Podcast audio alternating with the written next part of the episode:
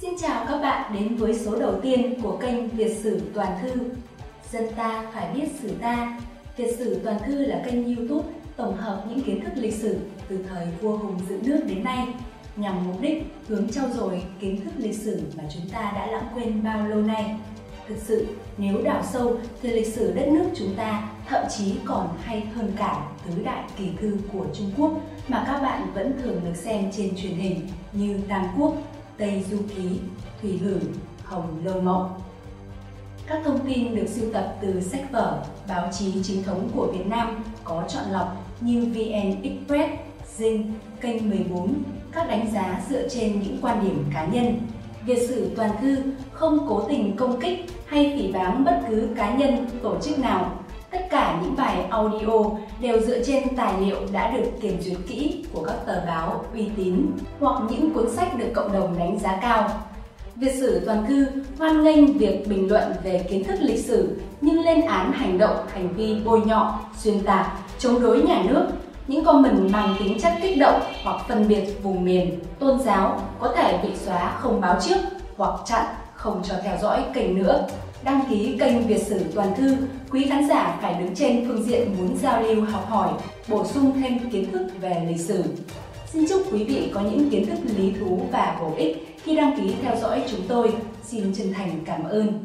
Quay trở lại với nội dung chính của video. Tóm lược 4.000 năm lịch sử Việt Nam trong một trang giấy. Dân ta phải biết sử ta, cho tường gốc tích nước nhà Việt Nam, Hồ Chí Minh. Với phương châm không biết nhiều thì biết ít, Việt sử toàn thư xin tóm lược lịch sử nhà nước để bạn đọc có cái nhìn bao quát nhất về những chặng đường mà đất nước Việt Nam đã trải qua. Vào thế kỷ thứ 7 đến thế kỷ thứ 6 trước công nguyên, các bộ lạc sinh sống tại vùng châu thổ sông Hồng, sông Mã, miền Bắc Việt Nam ngày nay thống nhất lập nên nước Văn Lang là nhà nước đầu tiên của nước Việt. Kinh đô đóng tại Phú Thọ ngày nay. Vua nước Văn Lang tất cả 18 đời đều xưng là Hồng Vương. Đến thế kỷ thứ hai trước công nguyên, sau cuộc kháng chiến chống lại quân Tần Thủy Hoàng năm 218 đến 208, nhà nước phong kiến Trung Quốc ở phương Bắc thục phán lên làm vua nước Văn Lang, xưng là An Dương Vương và đổi tên nước thành Âu Lạc, xây thành ốc ở Cổ Loa, Đông Anh, Hà Nội làm kinh đô. Năm 179 trước công nguyên, nước Âu Lạc bị nước Việt Nam của Triệu Đà xâm lược. Triệu Đà là tướng quân của nhà Tần. Sau khi Tần Thủy Hoàng chết, ông ta nhân cơ hội chiếm phần đất nước do mình được giao cai quản ở phía nam nước Tần, lập nên nước Việt Nam. Còn nhà Tần thì bị nhà Hán thay thế. Nước Âu Lạc bị đô hộ, mở đầu cho thời kỳ lịch sử đen tối, đau thương, đầy uất hận dài đằng đẵng hơn 1.000 năm của dân tộc Việt Nam.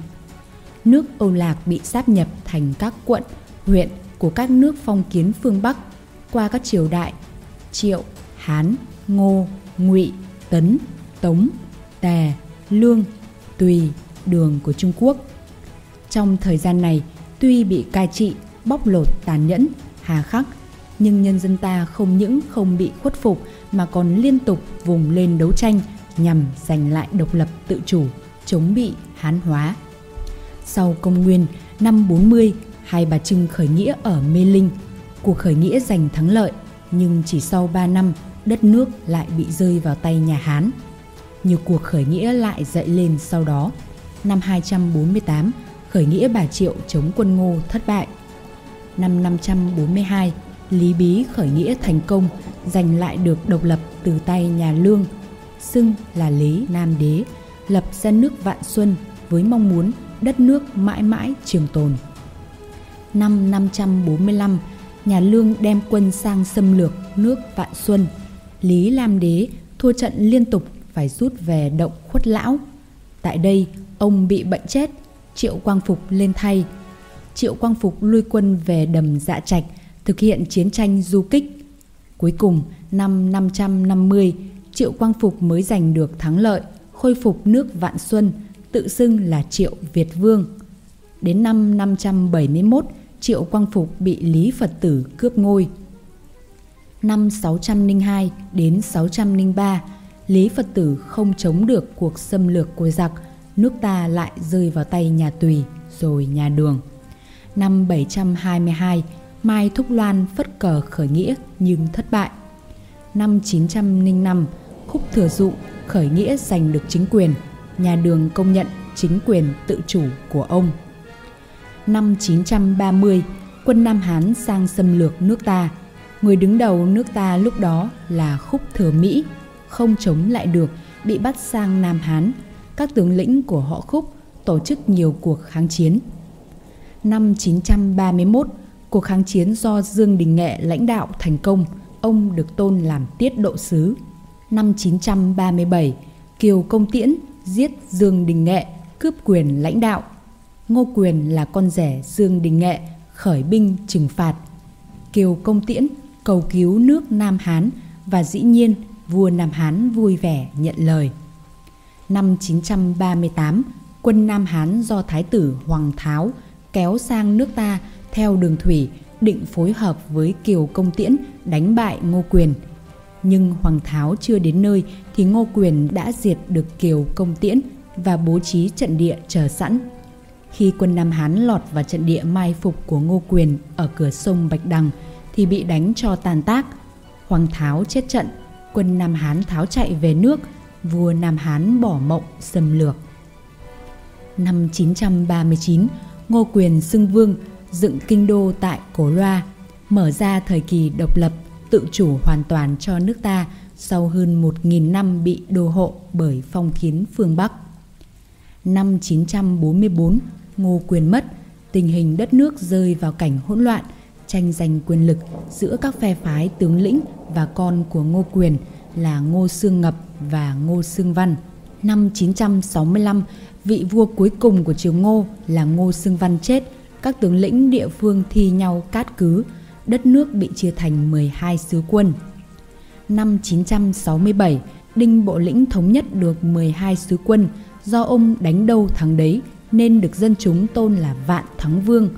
Năm 968, Vạn Thắng Vương lên ngôi hoàng đế, xưng là Đinh Tiên Hoàng, đặt tên nước là Đại Cổ Việt, kinh đô đóng tại Hoa Lư. Năm 979, Đỗ Thích ám hại Đinh Tiên Hoàng cùng con trai là Đinh Liễn, triều thần bắt giết Đỗ Thích, lập Đinh Toàn 5 tuổi lên làm vua. Thái hậu Dương Vân Nga nhiếp chính, quyền phụ chính được giao cho Lê Hoàn.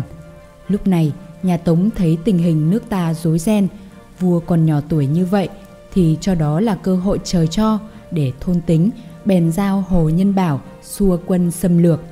Được tin, Thái hậu Dương Vân Nga cùng triều thần nhất trí nhường ngôi báu cho Lê Hoàn để ông có được toàn quyền mà dốc sức chống Tống. Năm 980, Lê Hoàn lên ngôi, xưng là Đại Hành Hoàng đế, Lê Đại Hành.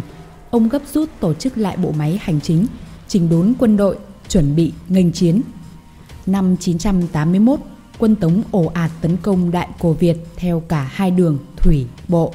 Nhờ chuẩn bị tốt và tài mưu lược, Lê Hoàn đánh bại quân Tống, giữ yên bờ cõi. Năm 1005, Lê Hoàn chết, các con của ông tranh nhau giành ngôi báu. Lê Long Đĩnh Thắng lên làm vua, Lê Ngoại Triều. Ông vua này rất thích bạo lực, xà đọa và trụy lạc nên không được lòng dân chúng. Năm 1909, Lê Long Đĩnh chết, được sự ủng hộ của nhiều người, Lý Công Uẩn tự xưng vua, Lý Thái Tổ, lập ra triều đại nhà Lý kéo dài 216 năm với 9 đời vua, Lý Thái Tổ, Lý Thái Tông, Lý Thánh Tông, Lý Nhân Tông, Lý Thần Tông, Lý Anh Tông, Lý Cao Tông, Lý Huệ Tông và Lý Chiêu Hoàng. Năm 1010, Lý Thái Tông rời kinh đô về thành Đại La, sau đổi tên thành Thăng Long, Hà Nội ngày nay. Năm 1072, Lý Nhân Tông lên ngôi khi mới 6 tuổi. Nhà Tống bên Trung Quốc cho là cơ hội tốt, chuẩn bị lương thảo, có ý xâm lược nước ta. Vì vua còn nhỏ nên quan phụ quốc Thái úy Lý Thường Kiệt nắm trọn binh quyền. Năm 1075, Lý Thường Kiệt chủ trương đánh phủ đầu quân Tống để tự vệ trước, bèn tập trung 10 vạn thủy bộ, chia làm hai đường đánh sang đất Tống với mục đích phá hủy các kho dự trữ lương thảo hậu cần nằm ở Ung Châu và Khâm Châu, Liêm Châu mà nhà Tống đang chuẩn bị để phục vụ cho cuộc xâm lược nước ta. Quân thủy đánh Khâm Châu, quân bộ đánh Ung Châu bị bất ngờ nên quân Tống thua liên tiếp. Nửa tháng sau, chính quyền Tống ở Trung ương mới biết được tin, vua Tống lập tức chuẩn bị đại binh, dự định đánh thẳng vào nước ta để giải vây. Năm 1076, tháng 3, sau 6 tháng tiến công, quân ta đã đạt được mục đích và rút về nước cũng là để đề phòng bị đánh úp. Khi đó, đại binh quân Tống còn chưa kịp lên đường. Năm 1076, tháng 8, sau khi củng cố lực lượng, nhà Tống đem 30 vạn quân chia hai đường thủy, bộ, bắt đầu xâm lược nước ta và cũng là để trả thù cho sự kiện ở trên. Lý Thường Kiệt chọn địa điểm quyết chiến tại sông Như Nguyệt, xây dựng phòng tuyến phòng thủ tại bờ Nam chờ giặc. Năm 1077, tháng 1, quân Tống đến phòng tuyến Như Nguyệt và bị chặn đứng ở đó. Thế trận giằng co kéo dài, binh Tống ngày một hao tổn do thiếu lương thực vũ khí vì bị quân ta đánh du kích. Cuối cùng, quân Tống phải chấp nhận giảng hòa, rút về triều Lý, bắt tay xây dựng đất nước và bước vào thời kỳ hưng thịnh. Từ 1000 từ năm 19 từ năm 1138, triều Lý có dấu hiệu suy yếu do các vua đều lên ngôi khi còn nhỏ tuổi, bị chết yểu, quyền hành rơi vào tay ngoại tộc vốn lắm kẻ gian tham, bất tài, hại dân. Vào cuối triều nhà Lý, các quý tộc quan lại họ Trần nổi lên là một thế lực lớn có công giúp nhà Lý bình định thiên hạ. Năm 1225, Lý Huệ Tông nhường ngôi lại cho con gái là Lý Chiêu Hoàng, 7 tuổi. Quyền binh nắm cả trong tay quan điện tiền Trần Thủ Độ. Năm 1226, dưới sức ép của Trần Thủ Độ, Lý Chiêu Hoàng nhường ngôi cho chồng mình là Trần Cảnh, Trần Thái Tông, cháu của Trần Thủ Độ, khi ấy cũng mới 8 tuổi.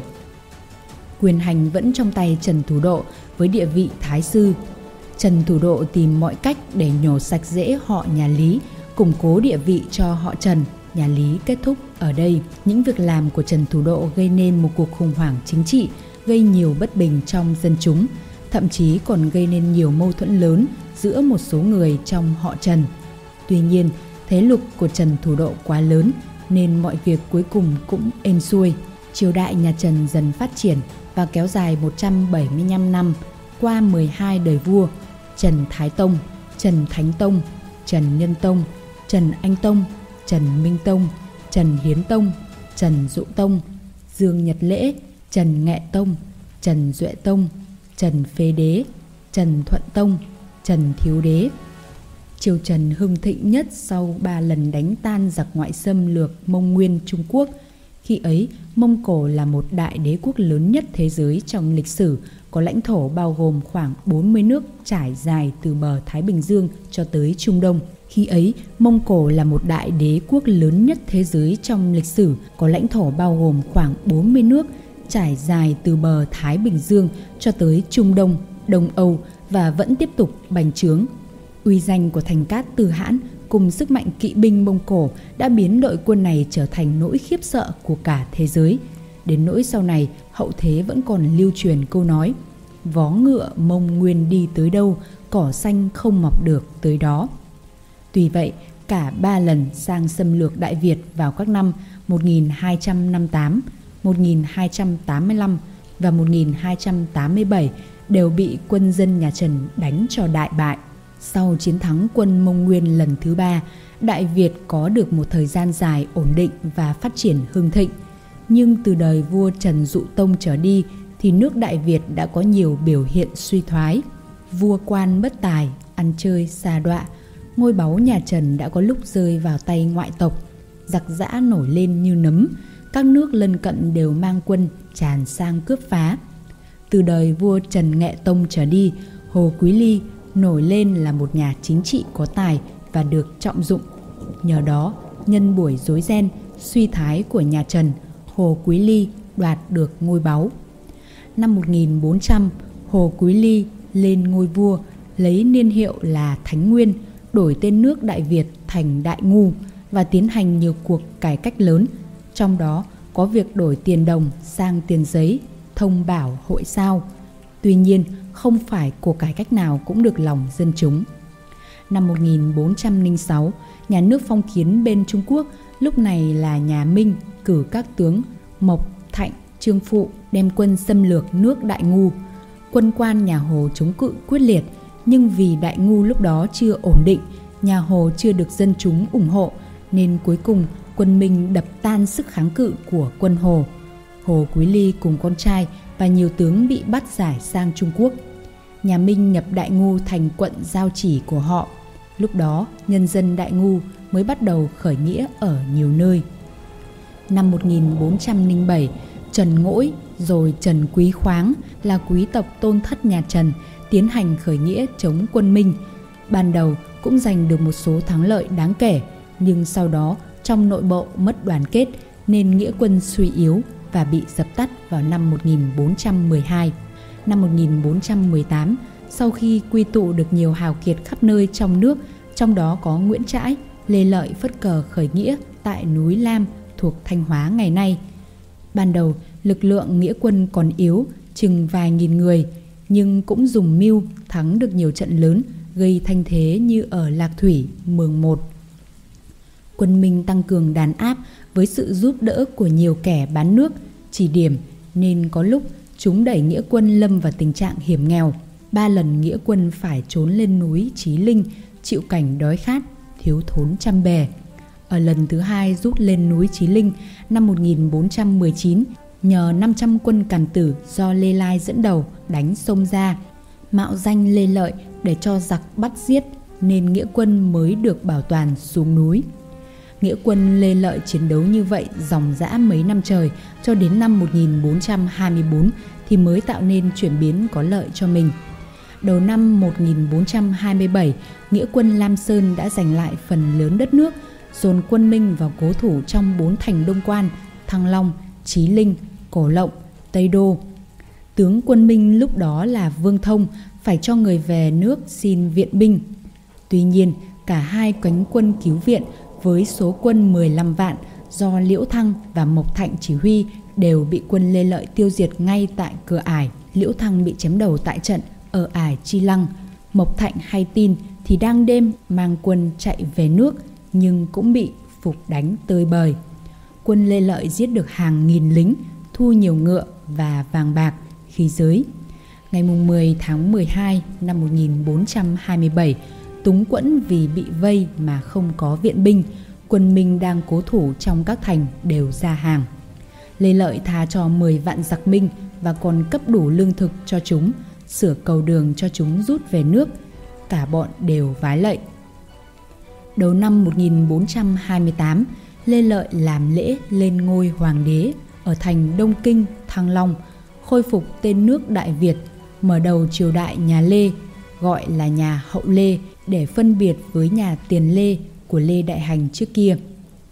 Nhà Hậu Lê phát triển ổn định và đạt nhiều thành tựu lớn trong xây dựng đất nước qua năm đời của vua Lê Thái Tổ, Lê Lợi, Lê Thái Tông, Lê Nhân Tông, Lê Thánh Tông, Lê Hiến Tông, đến đời vua Lê Uy Mục thì bắt đầu xuống dốc. Năm 1527, Mạc Đăng Dung ép Lê Cung Hoàng nhường ngôi cho mình. Trước đó, ông ta cậy có nhiều công nên lạm quyền, kết bè cánh và đã phế chốt ngôi Lê Chiêu Tông giao cho Lê Cung Hoàng. Nhà Mạc hình thành.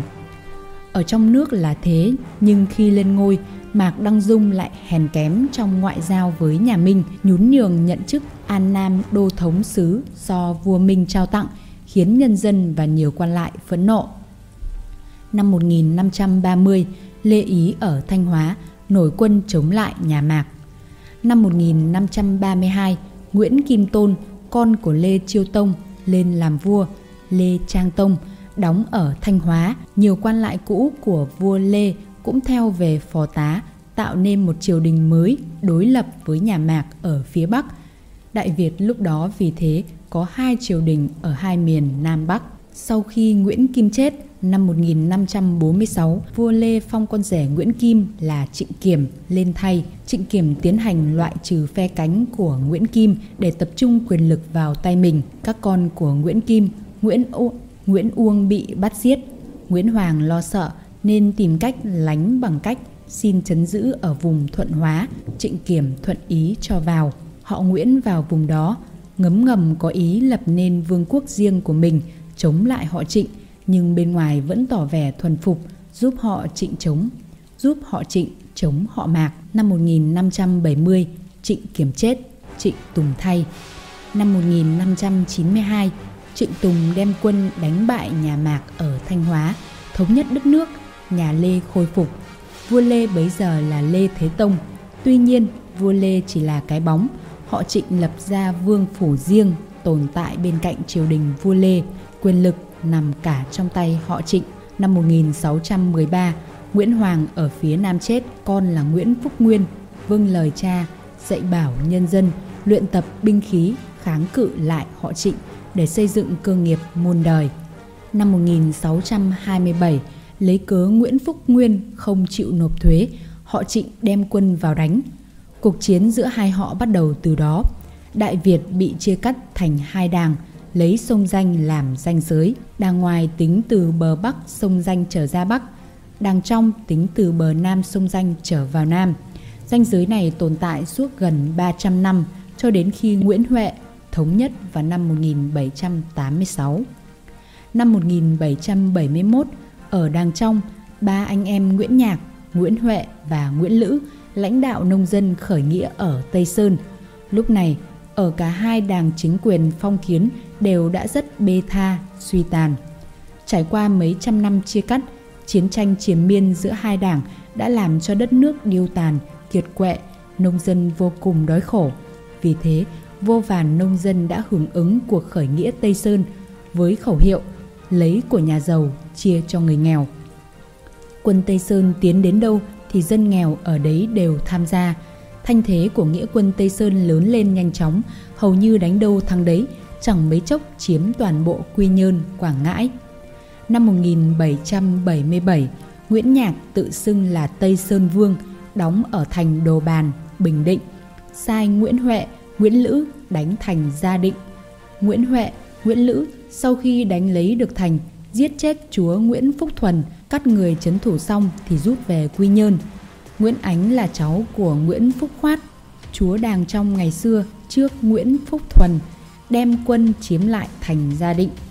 Năm 1778, Nguyễn Nhạc lên ngôi hoàng đế, đặt niên hiệu là Thái Đức. Năm 1783, quân Tây Sơn đánh chiếm lại thành Gia Định. Nguyễn Ánh thua chạy trốn sang Xiêm, Thái Lan cầu cứu. Năm 1784, quân Xiêm cử Chiêu Tăng, Chiêu Sương đem hai vạn thủy quân, 300 chiến thuyền và Chiêu Thủy Biên đem 3 vạn quân bộ cùng Nguyễn Ánh tấn công Gia Định. Đến cuối năm đó thì chiếm được nửa đất Gia Định, Tây Sơn chỉ còn giữ được hai thành Gia Định và Mỹ Tho. Đầu năm 1785, Nguyễn Ánh và quân Xiêm từ Sa Đéc tiến đánh Mỹ Tho. Nguyễn Huệ cho hai quân Nguyễn Huệ cho quân mai phục chặn đánh trên sông Mỹ Tho, đoạn ở rạch gầm Xoài Mút. Quân Xuyên, quân Xiêm đại bại, chỉ còn vài ngàn bộ binh rút chạy về nước. Tây Sơn truy bắt Nguyễn Ánh nhưng không được. Nguyễn Huệ củng cố ba quân, cử tướng chấn giữ Gia Định rồi rút ra Tây Sơn cùng với Vũ Văn Nhậm và Nguyễn Hữu Chỉnh, một tướng đàng ngoài không phục Trịnh Khải, bỏ nhà Trịnh theo Tây Sơn. Chiếm luôn thành Nguyễn Huệ cùng Nguyễn Huệ củng cố ba quân, cử tướng chấn giữ Gia Định, rồi rút ra Tây Sơn cùng với Vũ Văn Nhậm và Nguyễn Hữu Trình chiếm luôn thành Phú Xuân đang do đàng ngoài nắm giữ, rồi nhân đà thắng lợi giành lại hết các vùng đất của đàng trong. Xong, lấy danh nghĩa giúp vua Lê diệt chúa Trịnh, tiến đánh luôn quân Trịnh ở đàng ngoài. Năm 1786, Nguyễn Huệ chiếm được Thăng Long, lật đổ chúa Trịnh trao lại quyền hành cho vua Lê Hiền Tông. Vua Lê thưởng công cho Nguyễn Huệ bằng cách phong Nguyễn Huệ là uy quốc công, nhường đất Nghệ An cho Tây Sơn. Được vài hôm, Lê Hiển Tông vì bệnh nặng từ trước qua đời, vua kế vị là Lê Chiêu Thống. Sau đó, Nguyễn Huệ rút quân về phương Nam để Nguyễn Hữu Chỉnh ở lại đất Bắc. Ba anh em Nguyễn Nhạc, Nguyễn Huệ, Nguyễn Lữ chia nhau cai quản từ Nghệ An trở vào. Nguyễn Huệ sau khi chinh phục miền Bắc được Nguyễn Nhạc phong làm Bắc Bình Vương, làm chủ từ Nghệ An đến Phú Xuân. Nguyễn Lữ giữ vùng đất phía nam Gia Định, Nguyễn Nhạc giữ vùng Quảng Ngãi đến Bình Thuận. Sau khi Nguyễn Hệ sau khi Nguyễn Huệ rút đi, miền Bắc trở nên rối loạn. Các thế lực của họ Trịnh ra sức khôi phục lại cơ đồ. Lê Chiêu Thống phải dựa vào sức của Nguyễn Hữu Chỉnh để chống đỡ.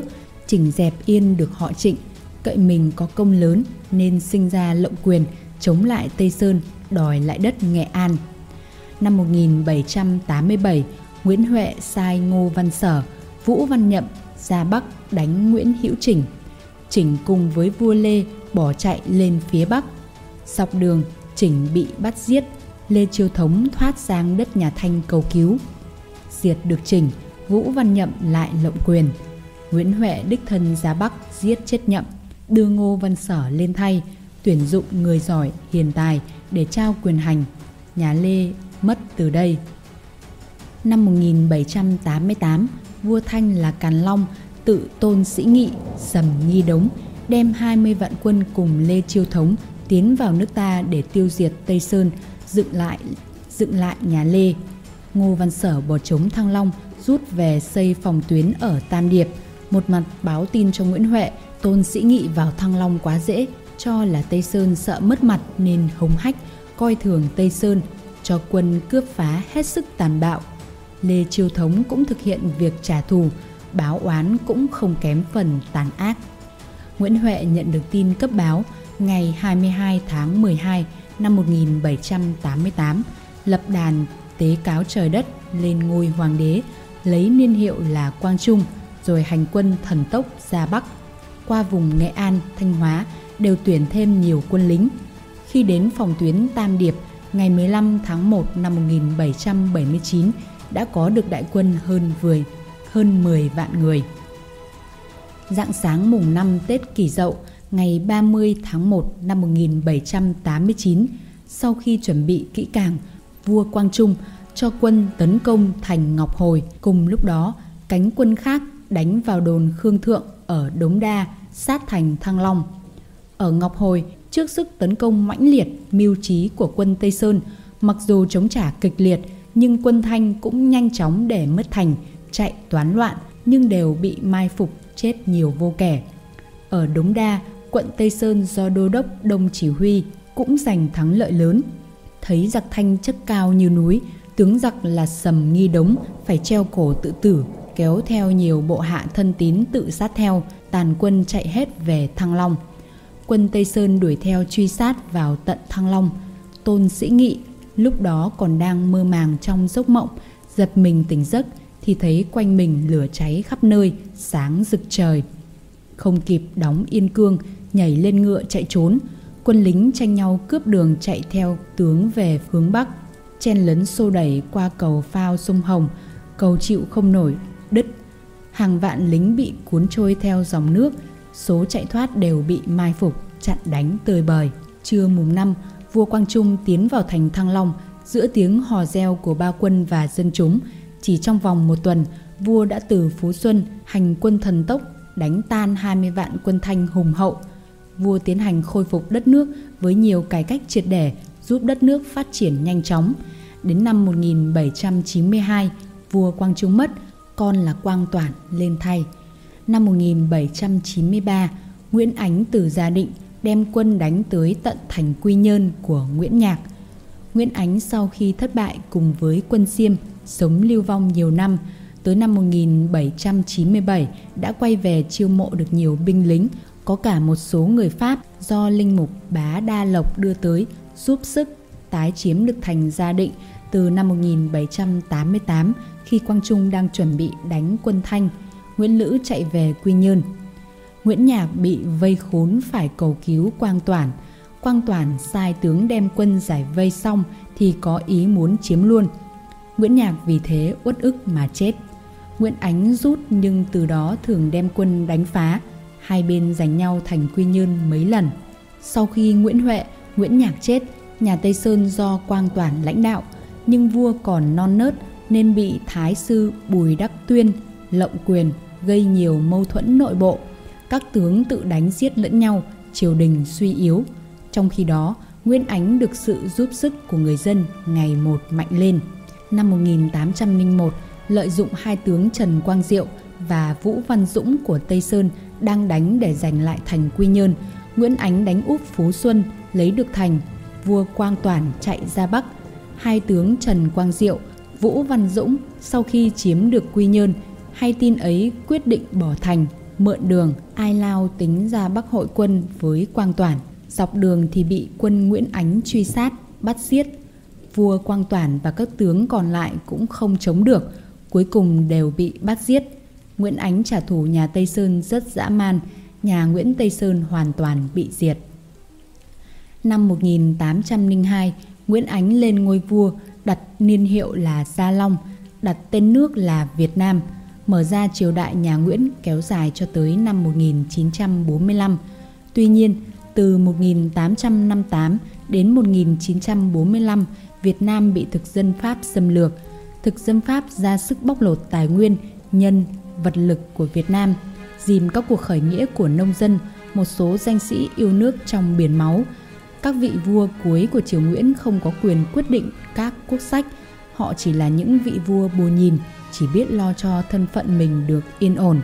Họ đã bất lực đầu hàng Pháp, không giúp gì được cho đất nước, lại còn bóc lột dân chúng bằng lắm thứ tô thuế, nặng nề để phục vụ cho cuộc sống xa hoa của họ. Duy chỉ có ba vị vua có tấm lòng yêu nước sâu sắc đứng lên chống lại thực dân Pháp, đó là vua Hàm Nghi, vua Thành Thái và vua Duy Tân. Thế nhưng cả ba vị vua ấy đều bị thực dân Pháp đẩy sang châu Phi, phải sống một cuộc sống vô cùng khổ cực. Năm 1945, dưới sự lãnh đạo của Đảng Cộng sản Việt Nam, đứng đầu là Chủ tịch Hồ Chí Minh, nhân dân Việt Nam đã lật đổ được chính quyền của Pháp, Nhật, lật đổ chế độ quân chủ phong kiến của nhà Nguyễn để lập nên nước Việt Nam Dân Chủ Cộng Hòa, một thể chế nhà nước mới mà tất cả nhân dân lao động được làm chủ đất nước bình đẳng với nhau, không có ai bóc lột ai cả. Tháng 8 năm 1945, Pháp nổ súng tái chiếm Nam Kỳ, mở đường xâm lược Việt Nam lần thứ hai. Tháng 12 năm 1946, Pháp ra tối hậu thư đòi chính phủ Việt Nam ở Hà Nội phải giải tán quân đội, giao nộp vũ khí. Biết đã tới giới hạn cuối cùng, Chủ tịch Hồ Chí Minh kêu gọi toàn quốc kháng chiến, cử một bộ phận quân đội ở lại cầm cự với Pháp tại Hà Nội, còn lại rút hết lên vùng núi phía Bắc lập căn cứ kháng chiến. Không được đáp ứng tối hậu thư, Pháp tấn công Hà Nội, quân Việt Nam chặn quân Pháp ở đó hơn 2 tháng. Khi đại quân và tài sản đã di tản lên căn cứ kháng chiến an toàn thì rút đi. Pháp chiếm được Hà Nội và sau đó mở rộng ra khắp các vùng đồng bằng Bắc Bộ. Tuy nhiên, không tiêu diệt được chính phủ của Hồ Chí Minh. Pháp tuy chiếm được Việt Nam nhưng phần lớn chỉ có đủ quân để giữ các vùng đô thị. Nhân dân Việt Nam tổ chức đánh du kích ở vùng nông thôn và rừng núi. Pháp càng đánh càng đuối sức, trong khi quân Việt Nam càng đánh càng trưởng thành và lớn mạnh. Đến năm 1950 thì quân đội Việt Nam đã bắt đầu lấy lại chế độ chủ động, có thể đánh những trận lớn trực diện và đến năm 1953 thì Pháp đã bị rơi vào tình thế bị động đối phó. Năm 1954, với nỗ lực nhằm giành lại thế chủ động trên chiến trường, Pháp ra sức càn quét, tăng cường bắt lính để mở rộng ngụy quân, xin thêm viện binh, viện trợ, vũ khí, xây dựng những cứ điểm phòng thủ ở miền Bắc để thi hành kế hoạch Nava. Phòng thủ miền Bắc, Bình Định miền Nam. Sau khi Bình Định miền Nam sẽ có thêm nhiều ngụy quân và thanh thế tiến ra miền Bắc tiêu diệt quân Bắc Việt và Điện Biên Phủ là một trong những cứ điểm lớn nhất, mạnh nhất, đông quân nhất và không thể công phá tại Đông Dương đã được xây dựng với sự giúp đỡ của người Mỹ. Pháp định dùng nó làm cái bẫy để nhử quân Việt Nam vào đánh để tiêu diệt. Thế nhưng tháng 5 1954, cứ điểm Điện Biên Phủ bị tiêu diệt hoàn toàn. Quân Việt Minh bắt sống toàn bộ 16.000 quân Pháp, trong đó có cả sở chỉ huy. Cả thế giới chấn động. Thất bại này khiến Pháp phải ký Hiệp định Geneva chấm dứt xâm lược Việt Nam, chấm dứt sự hiện diện của quân đội nước ngoài tại Việt Nam. Pháp rút, Mỹ nhảy vào miền Nam Việt Nam, dựng nên chính quyền Ngô Đình Diệm, đàn áp những người chống đối. Đất nước Việt Nam lại bị chia cắt thành hai miền Bắc Nam. Năm 1965, Mỹ trực tiếp tham chiến tại Việt Nam, gây ra một cuộc chiến tranh thảm khốc nhất trong thế kỷ 20. Cuộc chiến của nhân dân Việt Nam chống lại Mỹ và tay sai kéo dài từ đó tới năm 1975. Trong suốt 20 năm đó, Mỹ và chính quyền do Mỹ dựng lên đã tìm đủ mọi cách, đủ mọi phương tiện chiến tranh hiện đại nhất để chống lại nhân dân Việt Nam, nhưng cuối cùng đều bị thất bại. Nước Việt Nam độc lập và thống nhất kể từ ngày 30 tháng 4 năm 1975. Năm 1976, đổi tên nước thành Cộng hòa xã hội chủ nghĩa Việt Nam. Nhưng Việt Nam vẫn chưa được hưởng cuộc sống thanh bình thực sự. Năm 1977, Campuchia dưới sự cầm quyền của Khmer Đỏ, quân đội chính quy của Campuchia mở cuộc tiến công biên giới và tiến sâu vào lãnh thổ Việt Nam, giết người man dợ, gây ra rất nhiều tội ác. Trước đó, từ sau ngày Việt Nam thống nhất, Khmer Đỏ đã có nhiều hoạt động xâm nhập quấy rối, giết hại dân thường. Lúc này, giữa Việt Nam và Trung Quốc cũng xảy ra mâu thuẫn. Trung Quốc trở nên thân Mỹ, chống Liên Xô và Việt Nam. Nhà cầm quyền Trung Quốc đã ủng hộ lực lượng Khmer Đỏ ở Campuchia bằng cách gia tăng chuyên gia và viện trợ quân sự sang Campuchia. Khmer Đỏ vì thế càng ngày càng mạnh tay với Việt Nam và cả nhân dân Campuchia. Hàng trăm nghìn dân thường Việt Nam và hàng triệu người dân Campuchia đã bị Khmer Đỏ giết hại.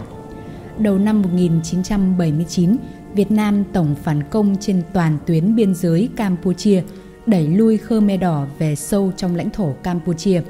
Việt Nam còn liên kết với quân cách mạng của Campuchia tiến công giải phóng thủ đô Phnom Penh, cứu nhân dân Campuchia khỏi họa diệt chủng. Trung Quốc và Khmer Đỏ tố cáo Việt Nam xâm lược Campuchia. Đa phần quốc tế, trong đó có ASEAN, không ủng hộ Việt Nam, đòi nước Việt Nam rút quân về nước. Trước sự tấn công mạnh mẽ của Việt Nam, Khmer Đỏ phải rút vào rừng rậm biên giới, lãnh thổ Thái Lan. Nhờ sự giúp đỡ của Thái Lan và Trung Quốc mà cầm cự theo kiểu đánh du kích để không bị tiêu diệt.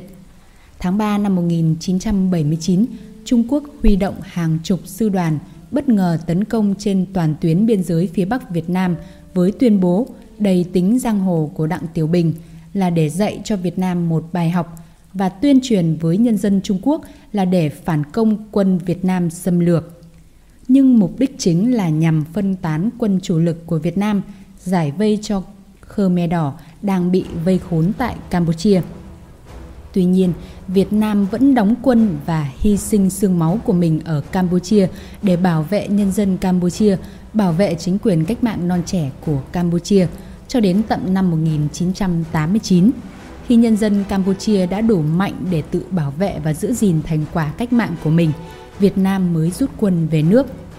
Quân Trung Quốc dùng chiến thuật biển người càn quét sâu vào lãnh thổ Việt Nam, đi tới đâu là giết sạch, phá sạch tới đó – quân đội Việt Nam với khoảng 5 sư đoàn và nhân dân địa phương, bộ đội biên phòng mặc dù đã ngoan cường, anh dũng chiến đấu nhưng dần dần phải rút lui do quân Trung Quốc quá đông, một người lính Việt Nam phải chống lại từ 5 đến 7 tên Trung Quốc xâm lược. Tuy nhiên, đi nhiều thì chết nhiều, quân Trung Quốc chịu tổn thất quá lớn nên chỉ hai tuần giao tranh khi gặp quân đoàn 2 chủ lực của Việt Nam chặn đường thì buộc phải rút chạy về nước và tuyên bố chiến thắng. Kể từ đó, Trung Quốc không dán tấn công bằng bộ binh sang lãnh thổ Việt Nam mà chủ yếu dùng pháo từ bên kia biên giới bắn sang quấy phá, làm tiêu hao sinh lực của Việt Nam. Hai bên cứ đấu pháo qua lại mãi tới giữa thập niên 1980. Ngày 14 tháng 3 năm 1988, hai tàu chiến hải quân Trung Quốc có trang bị pháo hạm và lính thủy đánh bộ bất ngờ tấn công ba tàu vận tải chở công binh Việt Nam đang làm nhiệm vụ bảo vệ chủ quyền tại quần đảo Trường Sa, khu vực đảo Cô Linh, Len Đao và Gạc Ma. Công binh Việt Nam đang tay không khuân gạch đá xây nhà thì bị tàu và lính Trung Quốc với hỏa lực mạnh tấn công. Trung Quốc dễ dàng bắn chìm 3 tàu vận tải và giết chết 64 chiến sĩ Việt Nam. Các chiến sĩ Việt Nam anh dũng, mưu trí chiến đấu giữ được đảo Cô Linh và Landau. Đảo Gạc Ma bị Trung Quốc chiếm đóng từ ngày đó. Cho đến nay, Trung Quốc đã chiếm đoạt của Việt Nam nhiều đảo tại quần đảo Trường Sa và toàn bộ quần đảo Hoàng Sa. Hoàng Sa bị chiếm trọn từ năm 1974 với sự bật đèn xanh của Mỹ, bất chấp các công ước quốc tế, bỏ ngoài tai những lời phản đối của Việt Nam và cộng đồng quốc tế. Từ năm 1886, Việt Nam tiến hành đổi mới kinh tế, đổi mới đối ngoại với phương châm muốn làm bạn với tất cả các nước. Nhờ vậy, kinh tế, chính trị, xã hội của Việt Nam ngày càng ổn định và phát triển. Năm 1991, Việt Nam và Trung Quốc bình thường hóa quan hệ. Việt Nam chính thức im tiếng súng từ đây. Năm 1995, Việt Nam và Mỹ bình thường hóa quan hệ. Việt Nam chính thức hội nhập sâu rộng với thế giới từ đây. Hiện nay, Việt Nam đang được hưởng nền hòa bình sau những chặng đường dài lịch sử đấu tranh dựng nước và giữ nước. Tuy nhiên, những thế lực thù địch vẫn đang luôn tìm cách phá hoại sự ổn định chính trị, phá hoại kinh tế, chiếm đoạt lãnh thổ, lãnh hải của Việt Nam. Chúng ta hãy cùng nhau chung tay bảo vệ sự toàn vẹn lãnh thổ và sự bình yên cho dân tộc Việt Nam các bạn nhé.